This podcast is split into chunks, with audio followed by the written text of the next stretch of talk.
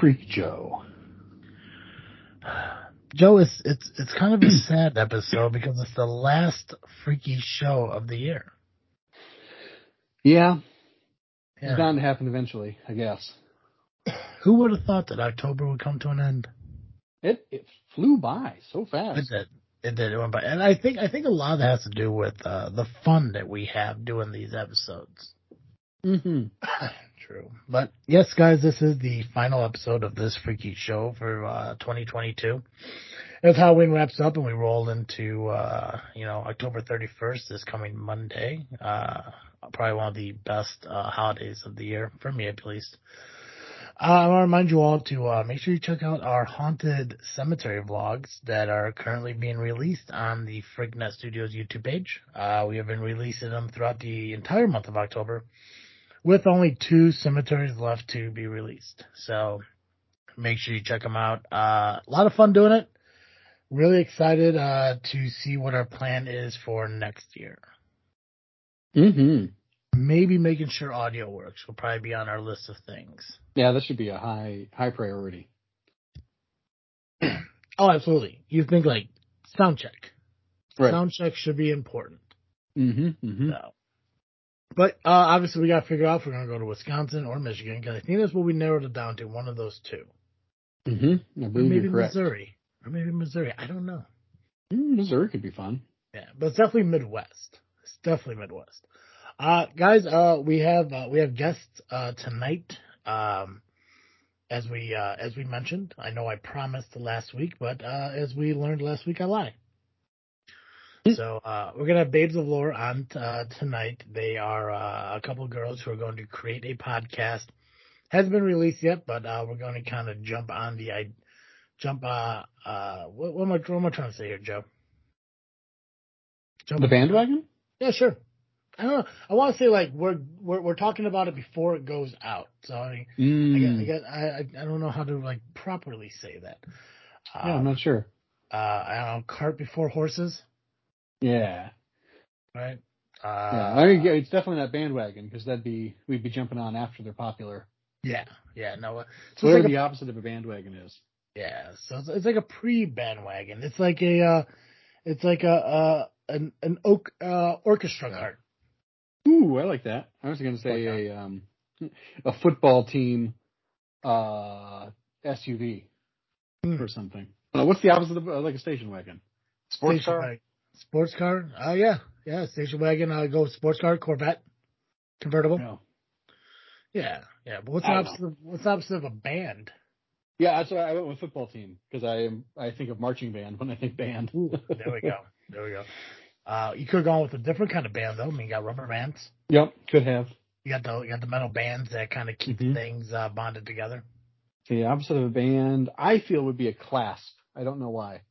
So, uh, clasp Chevy, clasp Corvette. Ooh, that's fun. Yeah. The point is, uh, we're getting we're, we're getting ahead of the game here. We are we're going to talk with uh, some uh, some up and coming podcasters about a uh, podcast they're going to uh, create, and uh, we want to get them on here to talk about it, especially during this freaky show because their show is going to be uh, quite freaky in a sense. That's right. I'm looking forward to it. Yep. So I'm excited to talk to them. Uh, but before we get them on here, I just want to remind all of you guys that this episode of this freaky show is brought to you by CarterComics.com. That's right, guys. If you're looking for a place to purchase your comics, whether they be graded or raw, CarterComics.com is the best place for you to go. It's your one-stop shop for all your comic needs. Now you can go onto their website, CarterComics.com, scroll through the uh, store, start clicking them, throwing them in a cart. You can use the discount code FREAKNET, that's F-R-E-A-K-N-E-T. You'll save 10% on your entire order. But it doesn't stop at just CarterComics.com. CarterComics.com owns four different eBay accounts that you could also use our discount code on. All you gotta do is go to CarterComics.com, scroll to the bottom of the homepage, and all four links to their eBay accounts are right there. I don't know why, but Joe, you've been listening to me doing these, this plug right now, right? Mm-hmm. Okay. Did I say YouTube account or did I say eBay account the first time? I don't remember. My You head, must have, you must have said eBay. I, I, I, I'm swearing I'm saying eBay, but in my head I'm just like, you said YouTube. Hmm. I don't know. Anyways, eBay accounts, regardless of what I said, is eBay accounts. You should know because you guys listen to our show on a weekly basis, and I say the same thing over and over and over and over and over and over and over again. Hell's bells, bro. go to cartercomics.com. Whether you go to their store, you go to their eBay account, it doesn't matter where you purchase their books. The discount code FREAKNET, that's F R E A K N E T, will be valid for 10% off your entire purchase. And we mentioned discount code, not a promo code, because this discount code can be used multiple times on multiple purchases, uh, over and over as many times as you buy. So it's not just a one-time use thing. So if you want to buy some books now, you can use the discount code. You want to buy another couple of months, couple months after that, you can. And the more you spend, the more you save. It's just how math works. Joe, what's 10% of 10 bucks? A dollar. What's 10% of a $100? Ten dollars. What's 10% of a $1,000? A hundred dollars. See, look at that, guys. That's simple math. Go spend a thousand bucks, you save yourself a hundred. Simple. And then you can use that Mhm. hundred dollars to buy more comics, and you'll save yourself ten bucks. And then who knows? Maybe you can find a comic that's ten dollars. You can use that, and you can save yourself a buck on a promo code. They don't sell comics for a dollar. Don't be cheap. Unless you went on eBay. Unless you go on eBay. CarterComics.com, guys. One stop shop for all your comic needs. This freaky show is also brought to you by audible.com. If you want to find your next great read, head over to audibletrial.com slash freaknet and get yourself a free 30-day trial and a credit towards your first audiobook.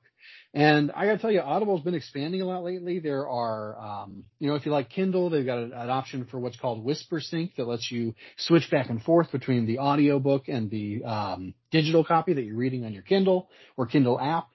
Um, they've got podcasts now, radio shows, all kinds of things are on top of the free credit for your first audiobook purchased from the platform. You can do that, all that and more by heading to audibletrial.com slash freaknet right now. Nice. Joe, Mixing it up a little.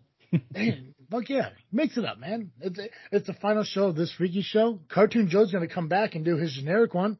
Way to spice it up there, bud. Thanks, thanks. Don't don't tell don't tell Cartoon Joe I said that though. I don't want his Boring. confidence to uh you know diminish. All right, you uh you, you ready to talk to uh some babes of lore, Joe? yeah, let's do it. All right, let's get them on here.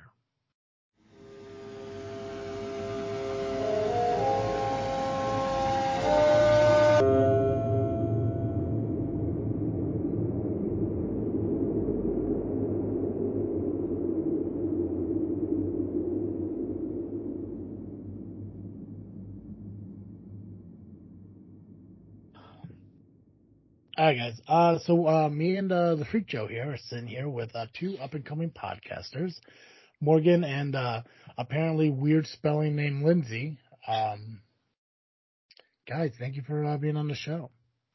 Thank you for having us. Yes, thank you, Travis and Joe. Appreciate it. Mhm, Thank you. One hundred percent. I'm really excited to do this because, uh, and I think I can't remember if it was the last episode or the episode before because we've actually been talking about your podcast uh, throughout the entire month of October. Uh, just for a couple of reasons. One, I want to put a lot of pressure on you guys to actually do it, and and two, because we talk so much about Halloween and stuff throughout the month of October, that's why uh, we don't refer to the show as this freaking show for these four weeks, but this freaky show. Uh, your guys' podcast has a unique concept that really relates to freaky things. Um, and that's why I wanted to have you guys on here. And that's why I, I did my best not to be a liar this time, because I do tend to fib and lie a lot on this show and promise things to, to listeners. I never do. So I'm glad, I'm glad to have to do that this time. So, uh, I guess there's three things. The third thing that uh, I really wanted to have you guys on is because uh, doing podcasting and doing these shows, and obviously I do a couple shows. Uh, Joe's on a couple shows himself. We're actually going to create a new show uh, next year. Is I found a love of doing kind of like social media, podcasting, and stuff like that. So to kind of help you guys, uh, actually uh, makes me feel really good about myself. So, um, and I'm selfish like that. I, I want to have uh, the feeling of like me accomplishing something, even though I did nothing but talk about it. So, you can't take that away from me. so, uh, but I want to give you guys a, t- a chance to talk uh, and give you an opportunity to kind of uh, you know, explain who you are, explain what the podcast and everything. Because realistically, when you guys start doing this, it's going to be all you talking. And, uh, I'm really excited to, uh, kind of like, you know, you know, hear more about you guys, uh, more about who you are. And so let's start with Babes of Lore. Uh, go ahead. You know, you, go ahead and talk. I, I'm Morgan, Lindsay. I don't know whoever wants to start, uh, but tell me, tell me about how you came up with the concept of the name and what a concept of what the show is. Well, this is Morgan. um, so it doesn't matter. anyway, sir. Um, oh, jeez. so, um, well, just like a little backstory. Lindsay and I are cousins by marriage. um, she's married to my cousin, um, Brian, and so this was all like her idea. Um, she's the one who's the mastermind behind all the things, and so um, yeah, she broke herself at Christmas last year. And so while she was all laid up, she was like, you know what? Let's do a podcast. And she's randomly called me while I was at work. So yeah, so Lindsay, take it away. Talk about all yeah, the things. So, um, as Morgan so eloquently put it, um, yeah, so I mean, I been a, recently got into podcasts probably about a year ago and, you know, we just, you know, her and I really just love the show and love everything ab- about it from, you know, the lore and the scary stuff and just, you know, the, the people and the human drama and aspects of it.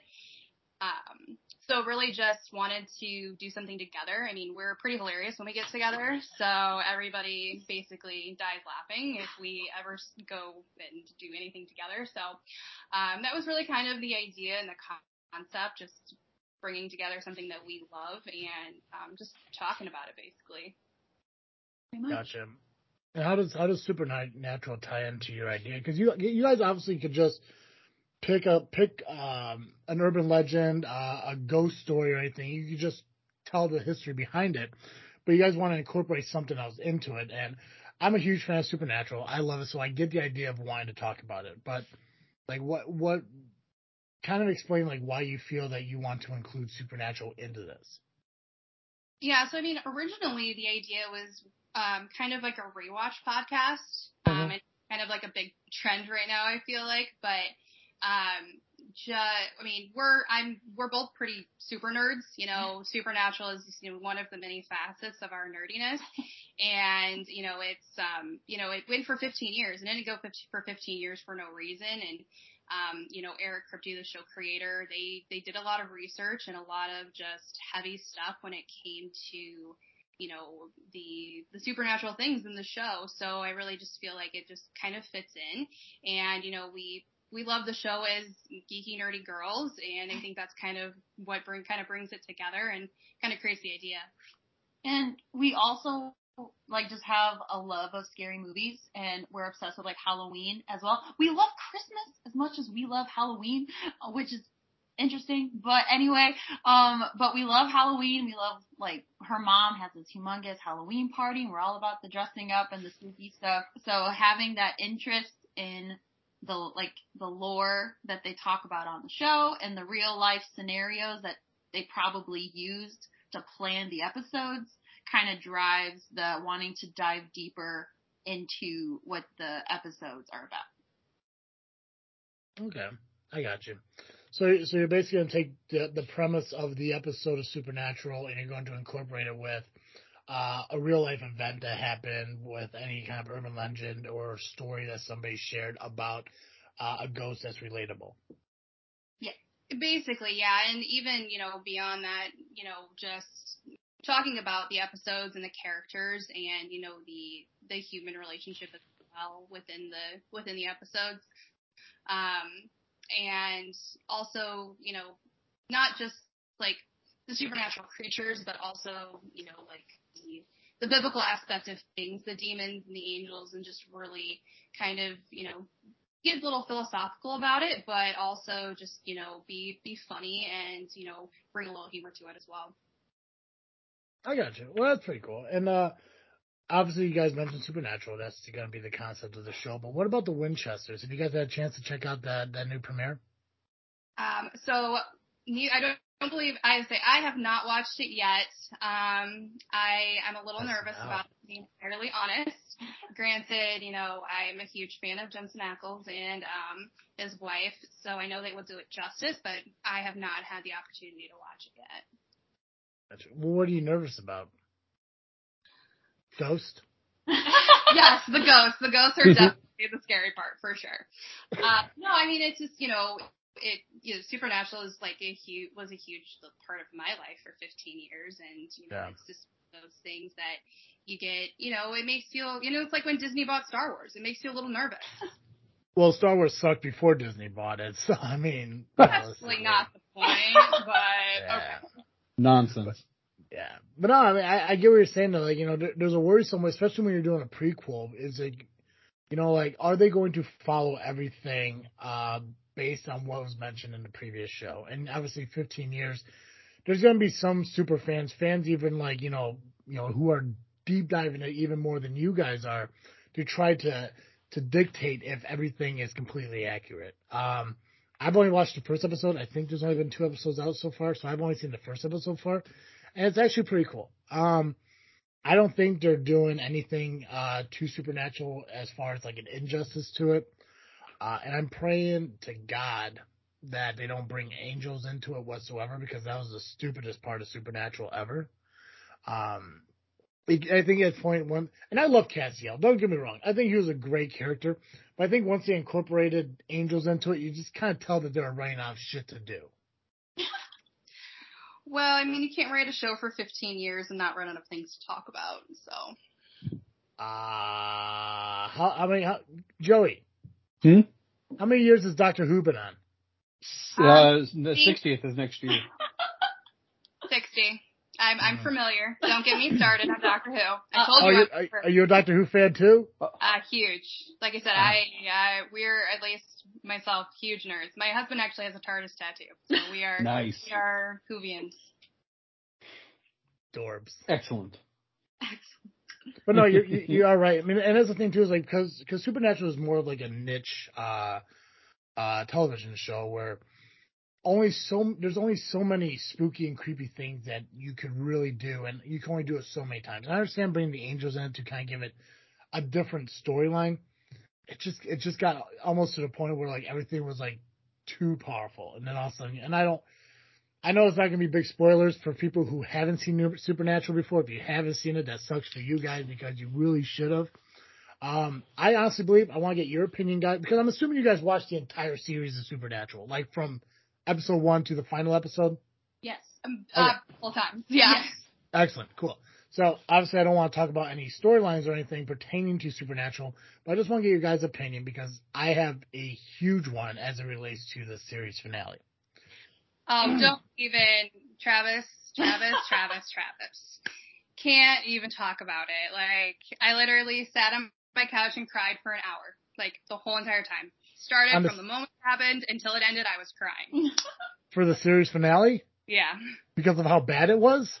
Yes. Yeah. In my opinion, in my honest got opinion, I think that they went one episode too many. Abs- a hundred percent. The the the penultimate episode should have been the final episode. It was perfect. It ended perfectly. It a hundred percent was exactly how that show should have ended. And Yep. they should not have had that last episode. It was just so unnecessary. and if you really wanted to have like that that final sequence that they did in that episode, um, I know you know what I'm talking about Yes. they could have they could have put it at the end if they really truly wanted that. They could have like you know gone to dark and then brought it back and did like you know after credits scene bullshit. But I mean it was totally unnecessary. Yeah. would- And I, Not deserve that. No, and I and I understand the idea that they had a, a different idea, a, different plan in mind for the series finale, and obviously COVID, uh, you know, not only affected all of us, you know, personally, but it affected the the television industry and everything. And because they're filming in Canada and the restrictions up there were a little bit more um, involved than what we had down here at that time. Uh, they couldn't bring more people in that they wanted and do all these cool things that they wanted to do at that time, but they should just realize that it was it, it wasn't going to work. Um, I don't, I didn't, I didn't like how it ended. I thought it was kind of goofy. Uh, I, I think how the episode before it ended, I think that kind of like made everything perfect, and it should have stopped there. And then what happened with uh, with Dean and uh, the the uh, the montage with uh, with Sam at the end, I I'm sure it was really beautiful for fucking teenagers who kind of like started in the middle. But somebody who watched it from the beginning on and shit, just like this is really what you got us uh, got us to. It, it, it wasn't. It, it it was too much. It just it wasn't. It was just it was too corny. It, it was. It was. It was super. It was super corny, and it was very. It was not. It wasn't the show that we had watched Yeah. for 15 years, and it that I think that was the most disappointing thing. It was just like I don't know if they were on crack that day or if everybody was just high, but they definitely they uh they uh crap the bed for sure. Oh yeah, absolutely. So- Sorry, I don't know. Can we can we cuss? I apologize. Fuck yeah, you can. Fuck yeah. Fuck yeah. Perfect. Perfect. Every, I'm pretty sure every single one of our episodes is going to have the explicit E because I can't turn it off. So What what is what is that called, Joe? Uh, NSFW or something? Yeah. yeah, not for work. Not safe for work. Yeah, that, yeah, that's what we are. Because, and this, here's the thing: like, we don't intentionally do it. It's just like there are times where we get into conversations where we get so like emotionally involved. It just happens. Plus, for some reason, in my mind, saying fucking a instead of saying effing ass sounds better. Don't understand it. Is that what the A stands for in, on, in Tom. fucking A? I didn't know that. Uh, well, I, I think it's more like fucking asshole or fucking awesome, gotcha. depending on my mood. So Yeah, I mean, I don't. like, I don't. I don't know that I've ever thought about what the A stands for. I just say Yeah. it. Yeah. Well, if I'm excited, I'm like fucking a. Or if I'm If like, I'm talking to Canadians, it's fucking A. oh fucking a, yeah, Yeah. yeah, yeah, yeah. No, The because H. I, I, I think, I think, I think saying fucking a, and we'll get back to our guest here. Uh, I think saying fucking a, it's cool. It's cool. We'll just sit here. It's fine. Talk about it. It's fine.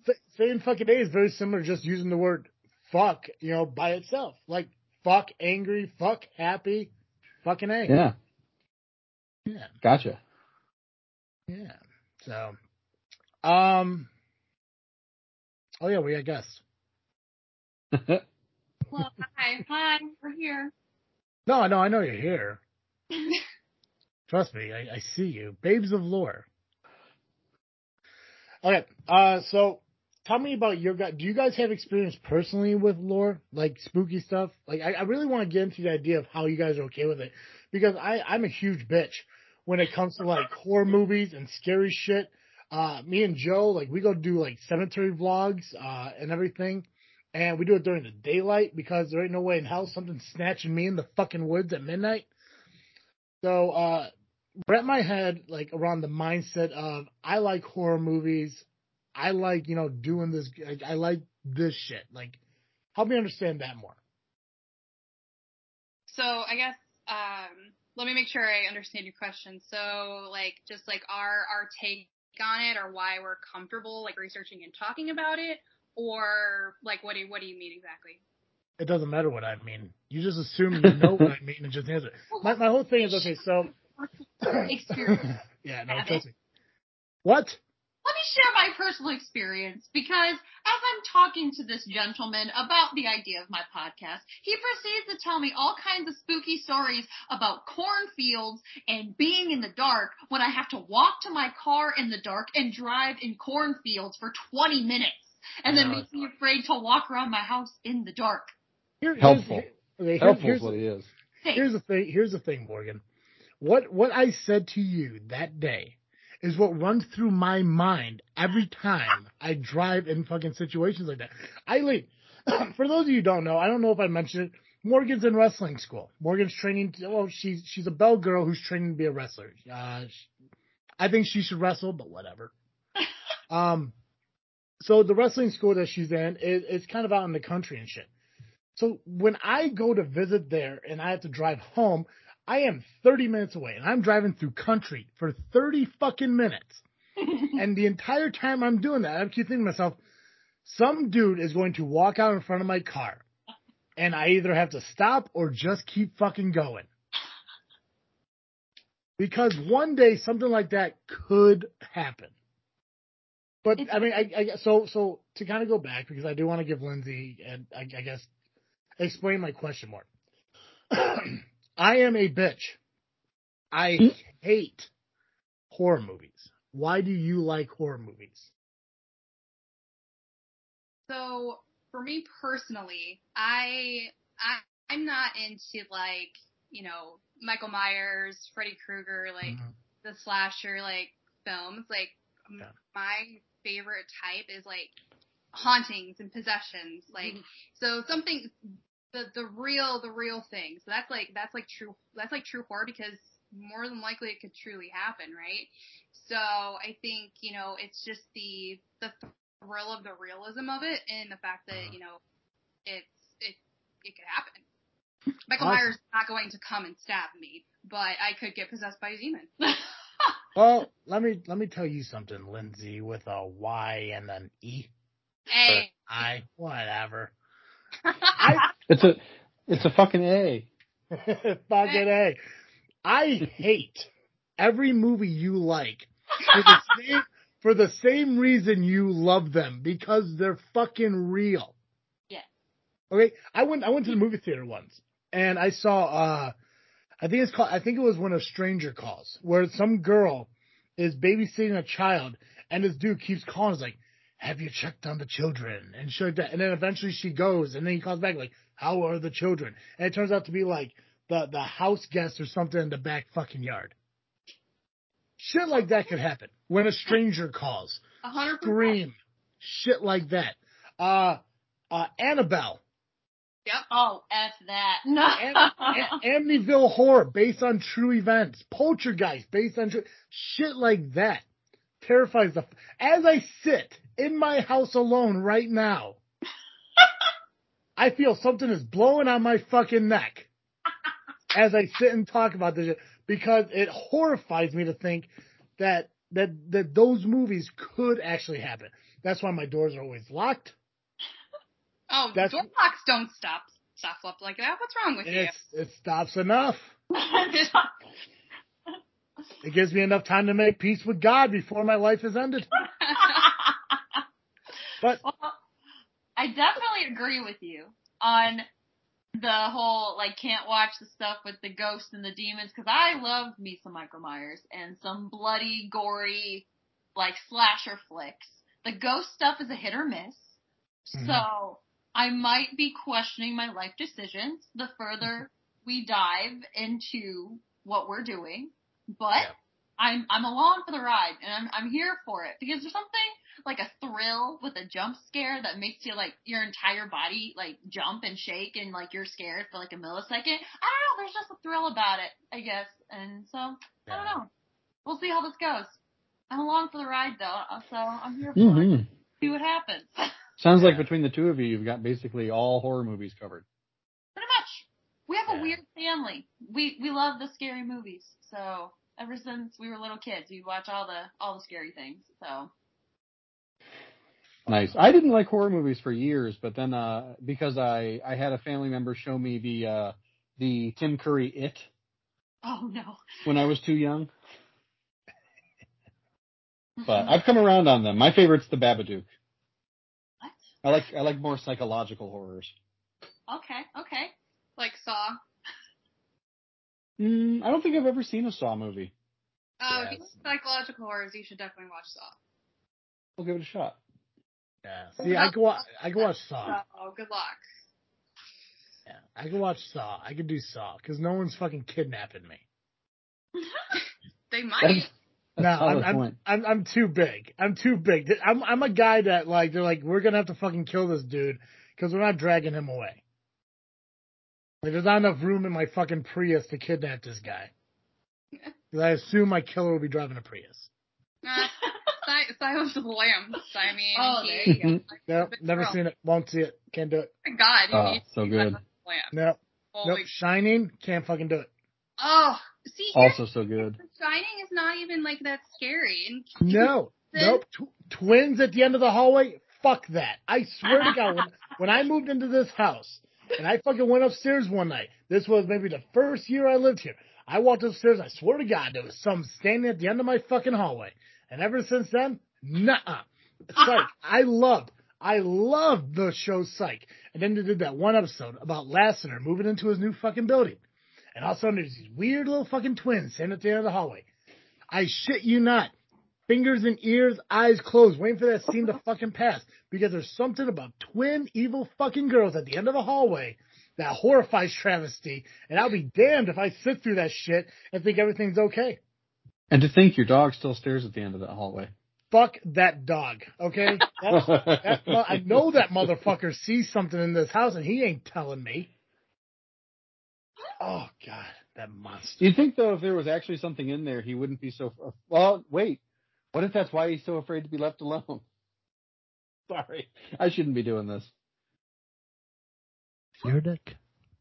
Huge dick.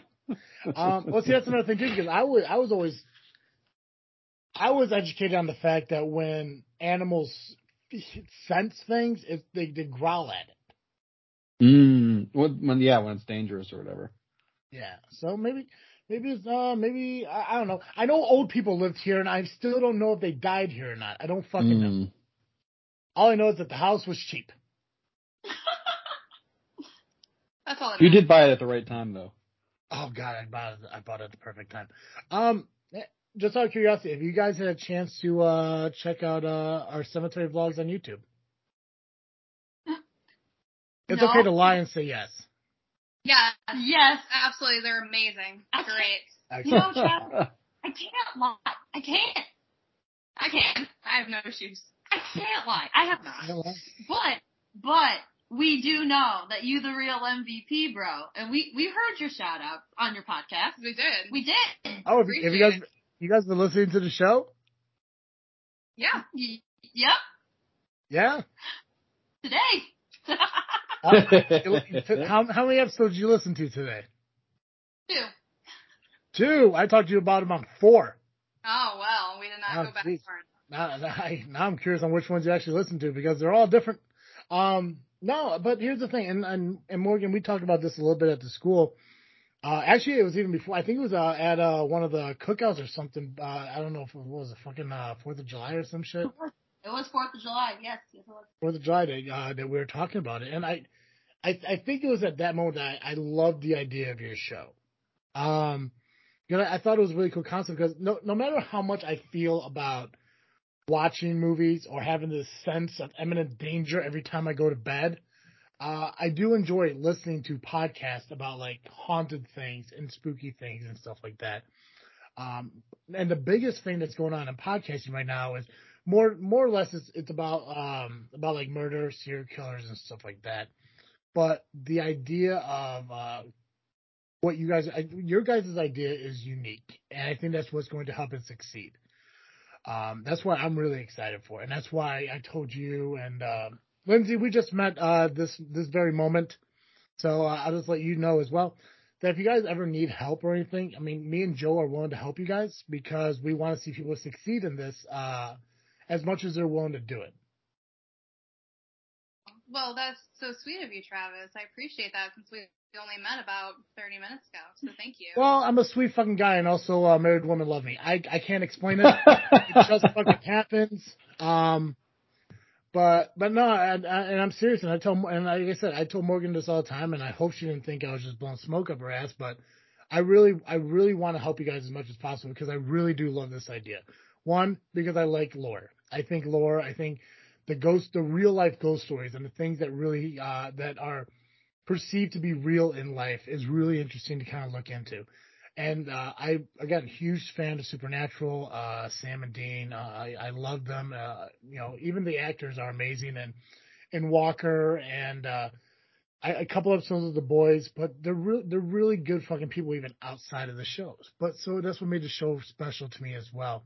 Uh, and the fact you guys are taking both of the things and putting together in one thing, I think is gonna be really cool because you guys are taking episodes that are near and dear to my heart, but also near and dear to a bunch of Supernatural fans, and you're comparing it to the lore and shit that uh, that's happening out in real life. And Morgan, I mean, I, I know we talked about the first episode of Supernatural and uh, you know, and how related it is to uh, like local lore that happens in this area. And that's gonna be pretty cool because you're gonna be able to, you know, as you build a fan base and you start going, you know, beyond the reach of your local area, you're gonna start picking up lore from Arizona and California, Florida, you know, out in Washington, Oregon, New York and shit, and people are gonna sit there and hear you talk about lore from their area. And it's gonna make them more interested in that information. So I think what you guys have here is really special. And I that's why that's why I said like, you know, we are here to help you do that because the idea is amazing. And I know how hard it is to start a podcast and help it grow. Yeah. Um, well, thank you so much. And I, you know, obviously we appreciate your, you know, you guys offering to help and, you know, the, the positivity and we feel like it is a pretty unique concept. You know, we, we spend a lot of time doing a lot of research on, you know, what's out there and, you know, kind of what to, what to do when you're planning a podcast. So we really try to not box ourselves in. So thank you. Yeah, absolutely. And you guys do. You seem like very smart people. That's why. That's why I, I I think the research is what's going to help your podcast grow. See, for here, I am stupid as fuck. That's why our podcast has like no concept whatsoever, except for the fact that we just talk about whatever's on our fucking mind. Because my mind, as you hear me talking, my mind goes a mile a minute. Like I'm always constantly thinking about something to the point where like as as I'm about ready to talk about it, I'm already thinking about something else. I mean, there are times where like I'll tell Joe like, "Oh, hey, we got to talk about this next week," and the moment we hang up, I completely forget about it. Me too. It, ha- it happens a lot, but that's because my mind is constantly moving, and I'm always thinking about different things. But we can talk about what's going on and shit like that. Uh, obviously, October is a little bit weird because no matter what's happening in the world, uh, we don't really stray away from Halloween. You know, we, we want to focus on because this is a great fucking time. Um, but that's why I know when your guys' show comes out, uh, you definitely have a listener in me. You're gonna have a listener in Joe, and I know your fan base is gonna grow because it's like you said, Supernatural is a hot topic right now. A lot of it has to do with the Winchesters, but also because Jensen Ackles and uh, Jared Padalecki are keeping themselves relevant in uh, in uh, Joe pop culture. Never mind, I didn't need you. Uh, so um, Happy you to guys- so not so not to put you on the spot, even though I told Morgan I'm going to constantly keep putting you guys on the spot. Uh, do you have an idea of when you want to release your first show? Um, so our goal right now is to release our first episode on um, October 31st. So we will. That's not gonna. Mondays are not gonna be our normal release day. Um, that's probably gonna be Wednesdays. We're gonna do this probably weekly, but just because it is October and Halloween, um, we really wanted to capitalize on that and release our first episode on Halloween. Awesome. Nice. Now, do you guys have social media set up for this where people can go to follow you? Um, Well, that's a perfect uh, segue because we do have an Instagram and we did our first post right before we got on the call with you guys and we may or may not have tagged you in it and gave you a shout out as well. What? Well, I got, I got four, I got four Instagrams, so you got to give me a minute.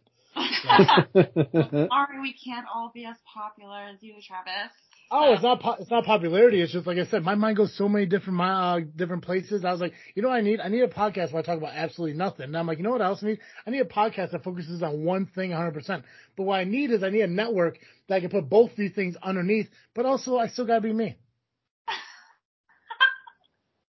So that's why I got this freaking show. That's why I got Just Freaking Wrestling. That's why it's all underneath Freaknet Studios. And then you have Boom Travesty, who co-hosts this show with Cartoon Joe, but I also do Just Freaking Wrestling with Turtle and uh, Dally and Steve. But then Freaknet Studios is all of us. And uh, yeah, which I mentioned, I think I mentioned to Morgan, but I don't know. But if I wanted to mention to you guys, just to let you know that if you decide you ever want to be part of a network, uh, Freaknet Studios is here for you guys. So Well, thank you. Thank you. Yeah, yeah. Now eventually you're going to get more popular than us and leave because uh clearly that's a thing. We will not forget where we came from. We will not forget the real MVP who got us started, who pushed us to actually do it because it kind of, you know, once Lindsay went back to work and she wasn't on the couch anymore, you know, life happened and we forgot about it and then you just had to bring it up again and then it's like, well, Yeah. crap, we gotta do this. So here we. I I am pushy as fuck. So yeah, I I I'm a huge I, I like I said I'm a huge supporter of people's creative ideas, and I want them to see. Joe Joe told me this thing when we started this podcast back in 2015, um, and then actually GCR, who's the co-host of uh, another podcast Joe does, said the same exact thing, and I think we said it, um, maybe to Sarge, uh, but other things. But what what does that Yeah. thing, Joe? Uh, most podcasts only make it uh, eight episodes. So if you get past eight, you're doing better than like 99% of all podcasters. Right. All right. I mean, I, I think we can. I think we can do that. Challenge Yeah. accepted. Challenge accepted. right? So all you guys, all your your focus right now is make it to the new year. That's it. We're nine weeks. We're nine weeks away from 2023. So the moment you're able to achieve that, you know that you're going in the right direction. And here's another thing I would tell you, and this could be different for you guys because, like I said, you guys are you guys are focusing on an individual fan base that I'm sure is going to help you grow pretty quick. Don't worry about the numbers at the beginning. Never focus on downloads and shit at the very beginning because that's going to eventually grow. So, uh, followers on social media, as I as I told Morgan, focus on social media, focus on advertising your shit. Get your friends to share your posts and everything, and get your name spread out there. Um, I don't know if you guys are planning on using Podbean or however you are going to uh, distribute um, your uh, podcast, but Podbean is great. Uh, and like I said, you can create the RS. Uh, I told Morgan all this. I don't know why I keep saying I told you guys, but whatever. Uh, you can use your RSS feed to uh, promote it onto Google Podcasts, onto iTunes, onto Spotify, Pandora, everything like that. They have a live, um, uh, I don't fucking don't even know the word I'm trying to say. You could go live on Podbean if you decide to ever do a live episode and shit like that. So, um, I'm really happy for you guys. I'm really excited that you guys are doing this. I'm excited you guys are able to come on and talk to us about it. Yeah, no, absolutely. Thank you so much for having us on, and obviously the support um, and just the advice and stuff that you've given to Morgan directly, and you know via her to um, uh, me. So appreciate that. And uh, sorry about last week. I had family in town, and it was uh, got a little chaotic for me. No, it's All totally good. okay. Morgan didn't fucking uh, become my friend on Facebook till tonight. So, uh, you know, I mean, I'm just glad she was able to utilize all of my knowledge and be like, oh, maybe I should be friends with them. So, but you guys know how to reach out to us. We're we're always here. Uh, we're on Facebook, so you can always reach out to us if you have any questions. And uh, if you want, I will listen to your show and I will give you uh, constructive criticism because uh, I do that sometimes, even uh, even not asked. well, we always. You always can't stop yourself. It's Yeah, pathological. that's going to be a big thing for us is just feedback because it's going to be it's going to be ever evolving. So Mm-hmm. we've decided it's you know the first uh, first five or six are truly going to really kind of be like Yeah. a pilot. So we are going to be learning and changing and Oh, 100%. Yeah, dude. You, you're, uh, I don't know, Joe. It, it, it probably took us like, ah, God, I want to say a good like three months to find a groove. Yeah. Um, Well, we didn't know what we wanted, and I'm not sure we ever figured it out. No, well, because well, initially, initially when we started when we started this podcast, it was the first no, it was the first week in November, 2015, and we didn't have we didn't I didn't know how to intro it. Uh, we we always came up with these weird fucking segments that lasted like one or two episodes, and then they fucking went away. and then we finally, I think one day, I just came up with this random fucking thing. Uh, welcome, welcome everyone to this episode of this freaking show, a weekly podcast with a little bit of something, a whole not, whole lot of nothing. I'm your host Travis, and alongside me is, and then Cartoon Joe would say his name. We had the uh, Yep. we had uh, awkward Con at that time, and that stuck for years. And then we started, you know, working at cold opens. We changed our uh, our uh, our intro music and stuff. We started using different music, and uh, we stuck to one one segment a year. We have we have one segment that we focus on all year round, and then we change it up and everything.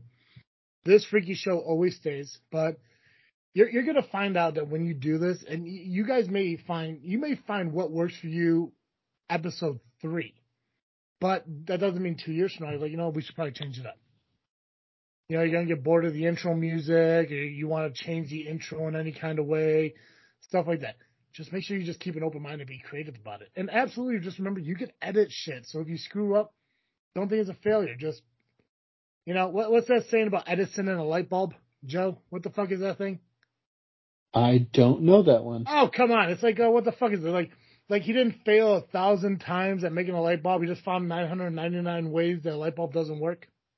Oh yeah, that's about right. That sounds You're right. supposed to be the smart one here, bro. Well, I don't know every quote. Oh, God. You read enough Sorry. fucking placards and shit. You should know. I've never read that one. What's you are making, you are making me look bad in front of our guest. Wait, wait, isn't it like you didn't fail? You just learned how not to do something, blah blah amount of times. Isn't that how that works? That's what I just said, but I didn't use the word blah blah. but so then.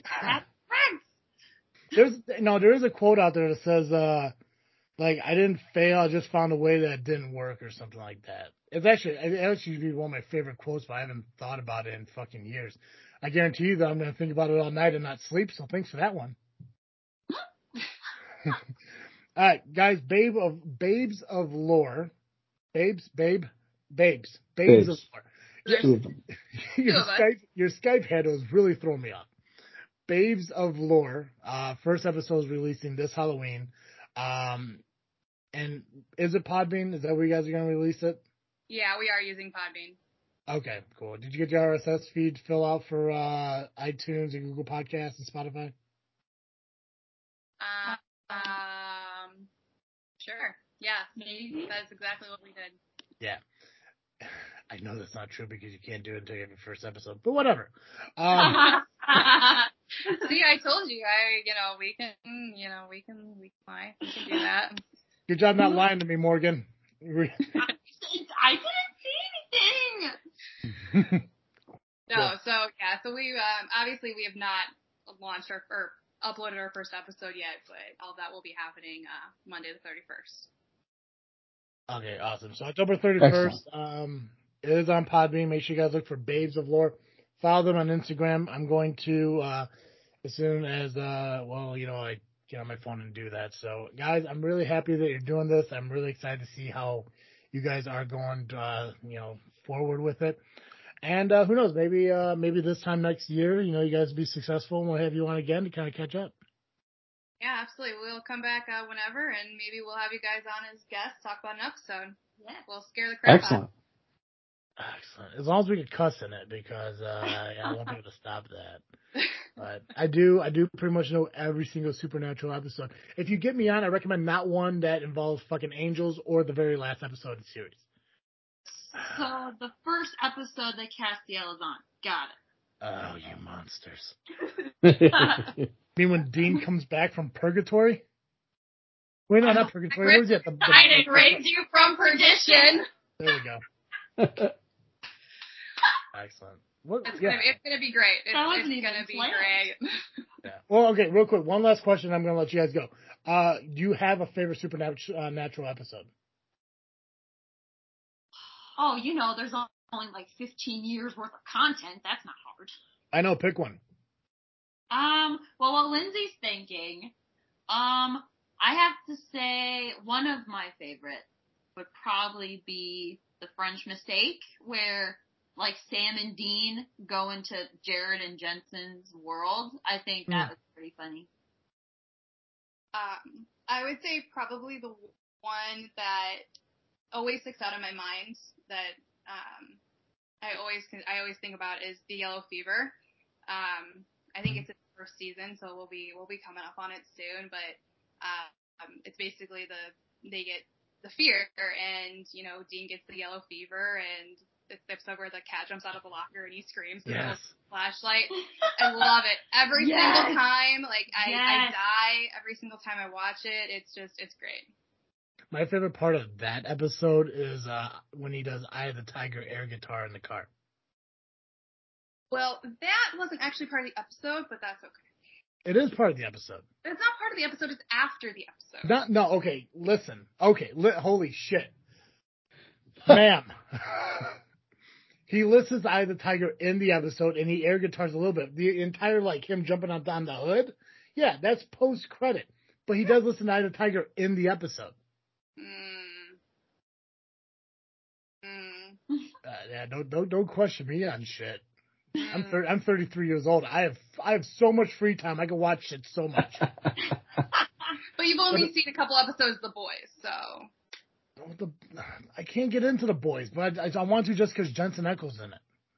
That's it. I mean, you That's a have valid reason. you have to catch up in order to watch the Jensen Ackles episode. So No, I didn't. I just skipped to it. You fucking kidding me? I'm not gonna watch some bullshit that's stupid Appreciate without him. he's a genius. Ah, geez, I know. That's why. That's why I skipped forward. It's like Walker. the the the concept of the show is stupid, but I like that Jared's in it, so I'm okay with it I watched two episodes and I couldn't watch it anymore. because it's not really Walker. They just use the name to get people to watch the show. Yeah, because I mean, there's no such thing as Walker without Chuck Norris. So That's true. My favorite episode of Supernatural. Thanks for asking. Uh, uh, it's the Groundhog Day one. That's my favorite one. That's a good oh, when it's Tuesday over and over and over again. Yeah, and heat of the moment. Yeah, that's that's one of my favorite ones. Joe, you don't watch Supernatural, so you don't have one, do you? I've never seen a single episode of it. That's correct. You know what's perfect The though? opening song is the best part. See, Joe is going to be your perfect audience because now he can learn about the entire show without actually having to watch it. Well, no, now I'm going to have to watch it so I know what they're talking about before they talk about it. Mm. You know, you should do. You should listen to their podcast and then go watch the episode. Mm. Right. Just so you be like, oh, I know what's going to happen. Because I tell you right now, the first one, maybe two seasons are definitely the creepiest of all the series. And I love that about the first couple of seasons. 100%. There's like a- Okay. That's it's such a- very, very true. Mm-hmm. Yeah, there's such a darkness to it, and I fucking love it. Like, like when it gets like I want to say maybe season four, five ish, it seems to kind of lighten up a little bit. But like those first initial seasons is like they, it's the most creepy. But it's, it's because they're talking more about relatable, like real life, like ghosts and you know creatures that you know you've heard your legends about. You know, not these random ones that you have to go Google. Like, what the fuck is that thing? Hmm. It's it's so fucking awesome. The entire search for the dad, no spoilers, but whatever is the best part of the entire uh, series. So, guys, uh, we're gonna let you go though because uh, we got uh, we got to hear a uh, we got Joey's got to read a uh, short story. So uh, we do appreciate you guys coming on. We look forward to listening to your show next week. Mm-hmm. I can't wait. Thank you guys. Thank you Appreciate so it. much. Have a great night. You Thank too, you, you guys too. take care. Thanks. Bye. Oh, Joe, I'm excited for their show. Me too.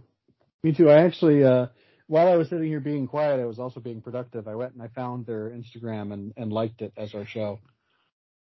Oh, is our show? Yep. Perfect. My guy. I'll go like him uh, with the other three fucking accounts Yeah. I have. And then I also, uh, I went on Podbean and now I'm following them. Just as me though. Oh, gotcha. I, I'm I'm really excited for them. It's like I said. I mean, like, um, I, I think their concept's really cool because it's different. I mean, you do got podcasts that talk about supernatural, but all they're just talking about supernatural. The fact that you're going to take two different things and merge them together, I think is going to be a really cool concept. Uh-huh, I agree. But another cool concept uh, that uh, we have here is uh, Freaky Tales. Um, and uh, Joe, I'm going to uh, I'm going to uh, you know open the door, open the floor. I don't know, if we can open the door, the floor, whatever, whichever one you choose. Either way. Uh, the here here's your time. Uh, the final Freaky Tale of 2023, as heard by the Freak Show. That's right. 2022. God, Yeah, whatever, year. whatever year we're in. whichever year. It's, it's the 2023 is 2022 I've ever been through. It's right. It's just like fucking God. Just give me, give me to the, give me to 2030. Yeah. All right. So the final Freaky Tales by the Freak Show of 2022. Mm-hmm. Well, and as per usual, I want to end the uh, the season with an Edgar Allan Poe short story. Um, this year, I'm sure you've noticed, listeners, that we've gone a little longer with the stories than we have in the past. But um, I don't know, I, I like it, and it's been interesting to have new stories we haven't read before. And so, in that spirit, I have found a, a, a slightly longer short story by Edgar Allan Poe that I've never heard heard of before, uh, and and I hope you haven't either. I hope this is an adventure for all of us. It is titled "Loss of Breath." A tale neither in nor out of Blackwood. Oh, breathe not, etc. Moore's Melodies. The most notorious ill fortune must, in the end, yield to the untiring courage of philosophy, as the most stubborn city to the ceaseless vigilance of an enemy. Salmanasar, as we have it in the holy writings, lay three years before Samaria, yet it fell. Sardanapalus, see Diodorus, maintained himself seven in Nineveh, but to no purpose. Troy expired at the close of the second lustrum, and Azoth, as Aristaeus declares upon his honor as a gentleman, opened at last her gates to Sam- Psammetichus after having barred them for the fifth part of a century. Thou wretch! Thou vixen! Thou shrew! said I to my wife on the morning after our wedding. Thou witch! Thou hag! Thou whippersnapper! Thou sink of iniquity! Thou fiery-faced quintessence of all that is abominable! Thou, thou, here Standing upon tiptoe, seizing her by the throat and placing my mouth close to her ear, I was preparing to launch forth a new and more decided epithet of opprobrium which should not fail, if ejaculated, to convince her of her insignificance, when, to my extreme horror and astonishment, I discovered that I had lost my breath. The phrases, I am out of breath, I have lost my breath, etc., are often enough repeated in common conversation, but it had never occurred to me that the terrible accident of which I speak could bona fide and actually happen. Imagine, that is, if you have a fanciful turn. Imagine, I say, my wonder, my consternation, my despair. There is a good genius, however, which has never at any time entirely deserted me. In my most ungovernable moods, I still retain a sense of propriety. Et le chemin des passions me conduit, as Rousseau says it did him, à la philosophie véritable. Véritable. Sorry, my French accent's terrible. Although I could not at first precisely ascertain to what degree the occurrence had affected me, I hesitated, unhesitatingly determined to conceal at all events the matter from my wife until farther experience should discover to me the extent of this unheard of calamity. Altering my countenance, therefore, in a moment from its bepuffed and distorted appearance to an expression of arch and coquettish benignity, I gave my lady a pat on the one cheek and a kiss on the other, and without saying one syllable, furious I could not, left her astonished at my drollery, as I pirouetted out of the room in a pas de zephyr. Behold me then safely ensconced in my private boudoir, a fearful instance of all the ill consequences attending upon irascibility, alive with the qualifications of the dead, dead with the propensities of the living, an anomaly on the face of the earth, being very calm, yet breathless. Yes, breathless, I am serious in asserting that my breath was entirely gone. I could not have stirred with, with it a feather if my life had been at issue, or sullied even the delicacy of a mirror. Hard fate! Yet there was some alleviation to the first overwhelming paroxysm of my sorrow. I found upon trial that the powers of utterance which, upon my inability to proceed in the conversations with my wife, I had I then concluded to be totally destroyed, were in fact only partially impeded. And I discovered that, had I, at that interesting crisis, dropped my voice to a singularly deep guttural, I might still have continued to her the communication of my sentiments. This pitch of voice, the guttural, depending, I find not upon the current of the breath, but on a certain spasmodic action of the muscles of the throat. Throwing myself upon a chair, I remained for some time absorbed in meditation. My reflections, be sure, were of no consolatory kind. A thousand vague and lacrimatory fancies took my possession of my soul, and even the phantom suicide flitted across my brain. But it is a trait in the perversity of human nature to reject the obvious and the ready, to the far distant and equivocal. Thus I shuddered at self-murder as the most decided of atrocities while the tabby cat purred strenuously upon the rug, and the very water dog sneezed assiduously under the table, each taking to itself much merit for the strength of its lungs, and all obviously done in derision of my own pulmonary incapacity. Oppressed with a tumult of vague hopes and fears, I at length heard the footstep of my wife descending the staircase. Being now assured of her absence, I returned with a palpitating heart to the scene of my disaster. Carefully locking the door on the inside, I commenced a vigorous search. It was possible, I thought, that concealed in some obscure corner or lurking in some closet or drawer might be found the lost object of my inquiry. It might have a vapory. It might even have a tangible form. Most philosophers, upon many points of philosophy, are still very unphilosophical. William Godwin, however, says in his Mandeville that invisible things are the only realities. This all will allow as a case in point. I would have the judicious reader pause before accusing such asseverations of an undue quantum of absurdity. Anaxagoras, it will be remembered, maintained that snow is black. This I have since found to be the case. Long and earnestly did I continue the investigation, but the contemptible reward of my industry and perseverance proved to be only a set of false teeth, two pair of hips, an eye, and a bundle of billets doux from Mr. Windenough to my wife. I might as well here observe that this confirmation of my lady's partiality to Mr. W. occasioned me little uneasiness. That Mrs. Lackobreath should admire anything so dissimilar to myself was a natural and necessary evil. I am, it is well known, of a robust and corpulent appearance, and at the same time somewhat diminutive in stature. What wonder, then, that the laugh-like tenu- tenuity of my acquaintance, and his altitude, which has grown into a proverb, should have met with all due estimation in the eyes of Mrs. Lackobreath. It is by logic similar to this that true philosophy is enabled to set misfortune at defiance. But to return. My exertions, as I have said before, proved fruitless. Closet after closet, drawer after drawer, corner after corner were scrutinized to no purpose. At one time, however, I thought myself sure of my prize, having, in rummaging a dressing case, accidentally demolished a bottle. I had remarkably sweet breath. Of Hewitt's seraphic and highly scented extract of heaven or oil of archangels, which, as an agreeable perfume, I here take the liberty of recommending.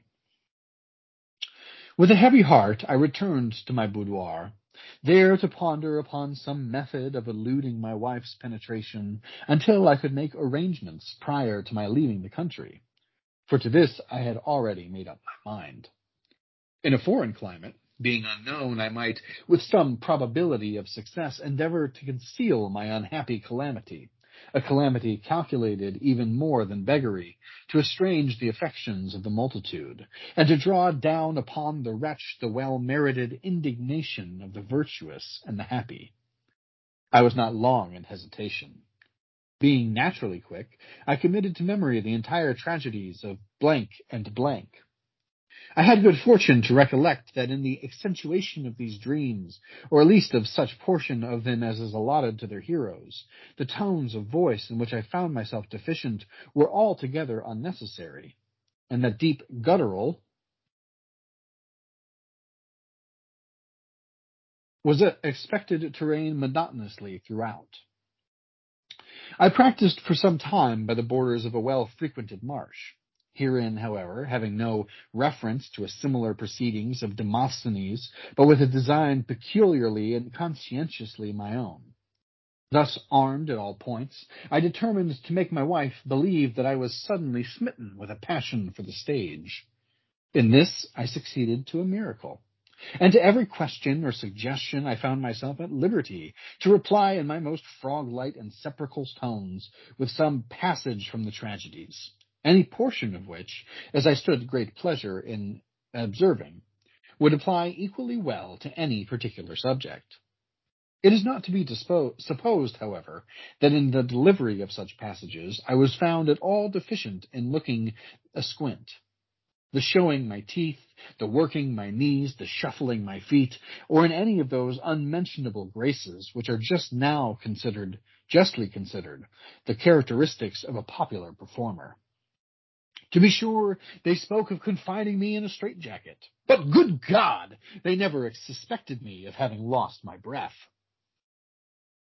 Having at length put my affairs in order, I took my seat very early one morning in the mail stage for blank, giving it to be understood among my acquaintances that business of the last importance required my immediate personal attendance in that city. The coach was crammed to repletion, but in the uncertain twilight the features of my companions could not be distinguished.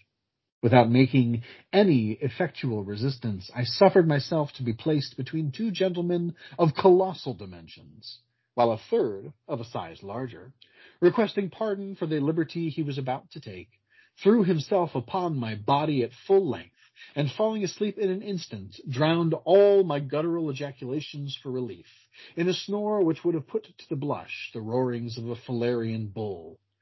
Happily, the state of my respiratory faculties rendered suffocation an accident entirely out of the question.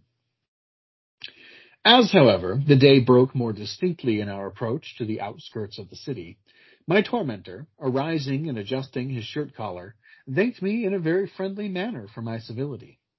Seeing that I remained motionless, all my limbs were dislocated and my head it twisted on one side, his apprehensions began to be excited, and, arousing the rest of the passengers, he communicated in a very decided manner his opinion that a dead man had been palmed upon them during the night for a living and responsible fellow traveler.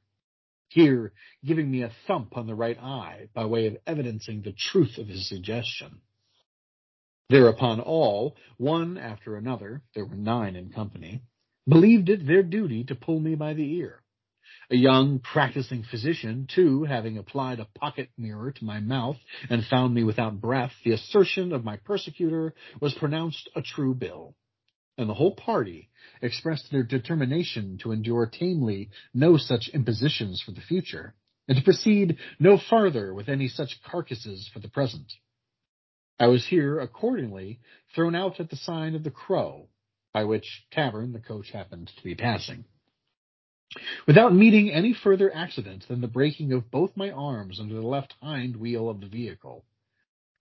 I must besides do the driver the justice to state that he did not forget to throw me after the throw after me the largest of my trunks, which, unfortunately, falling on my head, fractured my skull in a manner at once interesting and extraordinary. The landlord of the Crow, who was a hospitable man, finding that my trunk contained sufficient to indemnify him for any little trouble he might take in my behalf, sent forthwith for a surgeon of his acquaintance, and delivered me to his care with a bill and receipt for five and twenty dollars. The purchaser took me to his apartments and commenced operations immediately. Having, however, cut off my ears, he discovered signs of animation. He now rang the bell and sent for a neighboring apothecary with whom to consult in the emergency. In case, however, of his suspicions with regard to my existence proving ultimately correct, he, in the meantime, made an incision in my stomach and removed several of my viscera for private dissection. Dissection. The apothecary had an idea that I was actually dead. This idea I endeavored to confute, kicking and plunging with all my might and making the most furious contortions, for the operations of the surgeon had, in a measure, restored me to the possession of my faculties. All, however, was attributed to the effects of a new galvanic battery, wherewith the apothecary, who is really a man of information, performed several curious experiments, in which, for my personal share in their fulfillment, I could not help feeling deeply interested. It was a source of mortification to me, nevertheless, that although I made several attempts at conversation, my powers of speech were so entirely in abeyance that I could not even open my mouth, much less then make a reply to some ingenious but fanciful theories of which, under other circumstances, my minute acquaintance with the Hippocratian pathology would have afforded me a ready confutation. Not being able to arrive at a conclusion, the practitioners remanded me for further examination. I was taken up into a garret, the surgeon's lady having accommodated me with drawers and stockings. The surgeon himself fashioned my hands and tied up my jaws with a pocket handkerchief, then bolted the door on the outside as he hurried to his dinner, leaving me alone to silence and to meditation. I now discovered, to my extreme delight, that I could have spoken had not my mouth been tied up by the pocket handkerchief. Consoling myself with this reflection, I was mentally repeating some passages of the play, as is my custom before resigning myself to sleep, when two cats, of a greedy and vituperative turn, entered at a hole in the wall, leapt upon, upped up with a flourish a la Catalani, and alighting opposite one another on my visage, betook themselves to unseemly and indecorous contention for the paltry consideration of my nose. But as the loss of his ears proved the means of elevating to the throne of Cyrus the Magian or Megagush of Persia, and as the cutting off his nose gave Zopyrus possession of Babylon, so the loss of a few ounces of my countenance proved the salvation of my body. Aroused by the pain and burning with indignation, I burst at a single effort the fastenings and the bandage. Stalking across the room, I cast a glance of contempt at the feline belligerents, and, throwing open the sash to their extreme horror and disappointment, precipitated myself, very dexterously, from the window. The mail robber W, to whom I bore a singular resemblance, was at this moment passing from the city jail to the scaffold erected for his execution in the suburbs. His extreme infirmity and long continued ill health had obtained him the privilege of remaining unmanacled, and in his gallows costume, a dress very similar to my own. he lay at full length in the bottom of the hangman's cart, which happened to be under the windows of the surgeon at the moment of my precipitation, without any other guard than the driver, who was asleep, and two recruits of the Sixth Infantry, who were drunk. As ill luck would have it, I alit upon my feet within the vehicle. W, who was an acute fellow, perceived his opportunity. Leaping up immediately, he bolted out behind and, turning down an alley, was out of sight in the twinkling of an eye. The recruits, aroused by the hustle, could not exactly comprehend the merits of the transaction. Seeing, however, a man, the precise counterpart of the felon, standing upright in the cart before their eyes, they were of the opinion that the rascal, meaning W, was after making his escape. So they expressed themselves. And, having communicated his opinion to one another, they each took a dram, and then knocked me down with the butt ends of their muskets. It was not long ere we arrived at our place of destination. Of course, Nothing could be said in my defense. Hanging was my inevitable fate. I resigned myself thereto with a feeling half stupid, half sanctimonious. Being little of a cynic, I had all the sentiments of a dog. The hangman, however, adjusted the noose around my neck. The drop fell. My convulsions were said to be a legible change extraordinary. Several gentlemen swooned, and some ladies were carried home in hysterics. Pinchot, too, availed himself of the opportunity to retouch, from a sketch taken upon the spot, his admirable painting of the Marsyas flayed alive. I will endeavor to depict my sensations upon the gallows. To write upon such a theme, it is necessary to have been hanged. Every author should confine himself to matters of experience. Thus, Mark Antony wrote a treatise upon drunkenness. Die I certainly did not. The sudden jerk given to my neck upon the falling of the drop merely proved a corrective to the unfortunate twist afforded me by the gentleman in the coach. Although my body certainly was, I had, alas, no breath to be suspended. And, but for the chafing of the rope, the pressure of the knot under my ear, and the rapid determination of blood to the brain, I should dare, I dare say, have experienced very little inconvenience. The latter feeling, however, grew momentarily more painful. I heard my heart beating with violence, the veins in my hands and wrists swelling to near bursting. My temples throbbed tempestuously, and I felt that my eyes were starting from their sockets. Yet, when I say that, in spite of all this, my sensations were not absolutely intolerable, I will not be believed. There were noises in my ears, First, like the toiling, tolling of huge bells, then like the beating of a thousand drums, then, lastly, like the low, sullen murmurs of the sea. But these noises were very far from disagreeable. Although, too, the power of my mind, powers of my mind were confused and distorted, yet I was, strange to say, well aware of such confusion and distortion.